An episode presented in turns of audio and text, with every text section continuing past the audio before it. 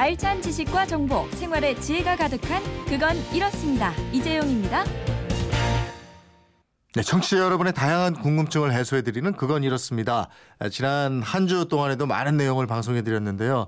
김초롱 아나운서와 함께 이번 주 핵심 내용 다시 복습해 보도록 하겠습니다. 어서 오십시오. 네, 안녕하세요. 네, 구름빵을 쓴 작가가 출판사하고 처음에 계약을 맺을 때 매절 계약을 해서 네. 책이 팔린 만큼 돈을 많이 벌지 못했다. 그래서 논란이 되고 있다. 그래서 우리가 매절 계약이 뭔지 이 부분 설명해 드렸죠? 예, 그렇습니다. 이게요. 주로 원고가 번역물이거나요. 또 사파나 사진일 경우 또는 여러 사람이 함께 쓴 책일 경우에 또 그 작가가 아직 이름이 알려지지 않았을 때 많이 맺게 되는 계약입니다. 이 출판사가 한꺼번에요. 얼마간의 금액을 지불하면 그 이후에는 아무런 금전적인 대가를 지불하지 않는 계약이 바로 매절 계약인데요. 네. 한자로 풀어보면요. 살 매자에다가 끈을 절자를 씁니다. 그러니까 한 번 사면 끝난다 이런 뜻이 되는 겁니다. 근데요. 출판사가 작가랑 매절 계약을 할 때 보통 초기 발행분 즉 초판 발행분의 인세보다 더 많은 많은 돈을 먼저 지급합니다. 네. 그러니까 책이 많이 팔리게 되면 출판사가 이익을 보게 되고요. 반대로 책이 적게 팔리면 작가가 이익인 그런 계약이 되는 그렇게 겁니다. 되겠어요. 예. 예. 공정거래위원회가 매출액 상위 20개 출판사에 대해서는 매절 계약 관련 약관을 고치도록 했다. 이런 말씀도 저희가 전해드렸어요. 네. 예, 지금 인천 아시안 게임에 북한 선수단이 출전을 해 있는데 인공기 개항에 대한 가이드라인은 어떻게 되는지 이 말씀도 해드렸어요. 예, 북한의 인공기, 북한에서는 공화국 국기라고 부르는데요. 대검 공안부가 제시한 인공기 개항 가이드라인은 이렇게 돼 있습니다. 경기장과 선수촌, 시상식장 같은 공식 행사가 열리는 장소에서는 인공기를 개항할 수 있다. 하지만 경기장 바뀐 인근 도로나 북한 선수단 버스, 뭐 입국 공항 같은 곳에서는 개항이 엄격하게 금지된다고요. 네. 또 우리 국민이 경기장에서 북한을 응원할 수는 있지만요. 인공기를 갖고 있으면 처벌을 받을 수가 있습니다. 또 북한이 금메달을 따서요. 북한 국가가 울려 퍼지잖아요. 네. 그러면은 우리 국민이 따라 부르거나 또 북한 선수들과 개별적인 접촉을 할 경우에는 그 상황에 따라서 사안에 따라서 잡혀갈 수도 있고요. 또 처벌을 받을 수도 있다고 합니다. 네. 예, 서울 동대문 부근의 동묘라고 삼국지에 나오는 관우, 관운장의 사당이 있는데 왜 우리나라에 관우 사당이 있는지 이 궁금증도 풀어드렸죠? 네, 그렇습니다. 그 임진왜란을 일으킨 일본 탓이 큽니다. 왜군이 침략했을 때 당시 조선 조정이요 우방이었던 명나라에게 도움을 요청하게 됩니다. 그래서 명나라 군대가 조선에 들어오게 됐는데요.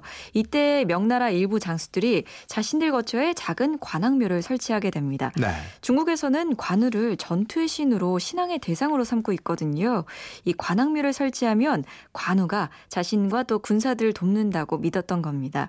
그러다가 또 우리 조정에서도 이 관악묘를 크게 지어달라고 요청을 하게 된 거예요. 그 요청을 하는 수 없이 받아들여서 숭례문 밖에, 동대문 밖에 또 시간이 흐르면서 전국 곳곳에 관우를 모시는 사당이 들어서게 된 겁니다. 네. 오늘 일요일이고 해서 동묘 부근의 벼룩시장에 갔다가 동묘 한번 이렇게 둘러보는 분들도 계실 텐데 예. 함께 가신 분들한테 이런 슬픈 역사 얘기도 좀 들려주고 이러시면 좋을 것 같네요. 예. 예.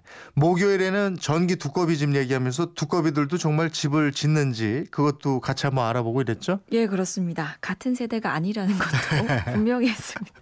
자, 두꺼비는 집을 따로 짓는 건 아니고요. 겨울잠을 자러 들어갈 때 이제 구멍을 파는데 이 구멍을 팔 때 걷어 걷어낸 흙이 입구에 약간 두둑하게 올라와 있어요. 네. 이 모양을 보고 우리 선조들이 이 두꺼비 집을 짓는 놀이를 했을 수도 있는데요.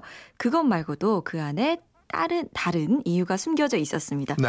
정말 슬픈 사연이었어요. 음. 우리나라에는 그 등이 유난히 오들투들하고 옴딱지에 붙은 것처럼 생긴 옴두꺼비가 있는데요. 이 옴두꺼비가 알을 품게 되면 독사를 직접 찾아가서 힘껏 싸우다가 독사에게 잡아먹히고 죽음을 예. 당하는데 그때 뱃속에 있던 독을 모두 그 독사에게 쏴서 죽게 만들고요. 네.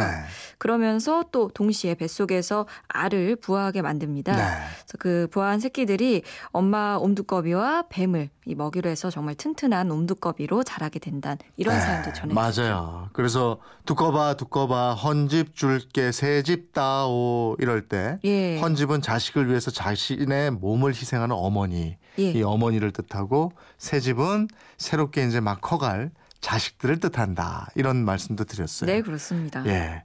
김초롱 아나운서 지난 한 주 동안에도 수고했는데 이제 예. 다음 주에는 어, 인천 아시안 게임 때문에 인천에 가 있죠? 예, 인천에 들어가게 됐습니다. 그래서 그 라디오에서는 당분간 또 못 듣고 아, 인천 아시안 게임 예. 끝날 때까지 인천에서 아시안 게임 소식 전해 주시고 예, 그렇습니다. 그 다음에 이제 또 다시 라디오 또 오시고 예, 이래야 되겠네요. 약 2주 동안 제가 예. 상암을 떠나 있게 되는데요. 예. 혹시 또 모릅니다. 그리고 또 가깝거든요, 인천이. 네. 제가 어느 순간 불쑥 나타날지도 몰라요. 그래요? 예. 너무 자주 떠나서 라디오에서는 이제 그래요? 아예 이거... 가는 걸로 우리가 알고 있었는데. 아니, 너무 싫어하시는 거 아니에요 이정환 네. 아나운서? 이제 아주 가는 걸로 우리는 알고 있었어요. 저를 자꾸 가라고 보내버리시네요. 그러면 안 오겠습니다. 네, 인천 아시안 게임 끝나고 다시 보는 걸로. 알겠습니다. 예, 고맙습니다. 고맙습니다. 예.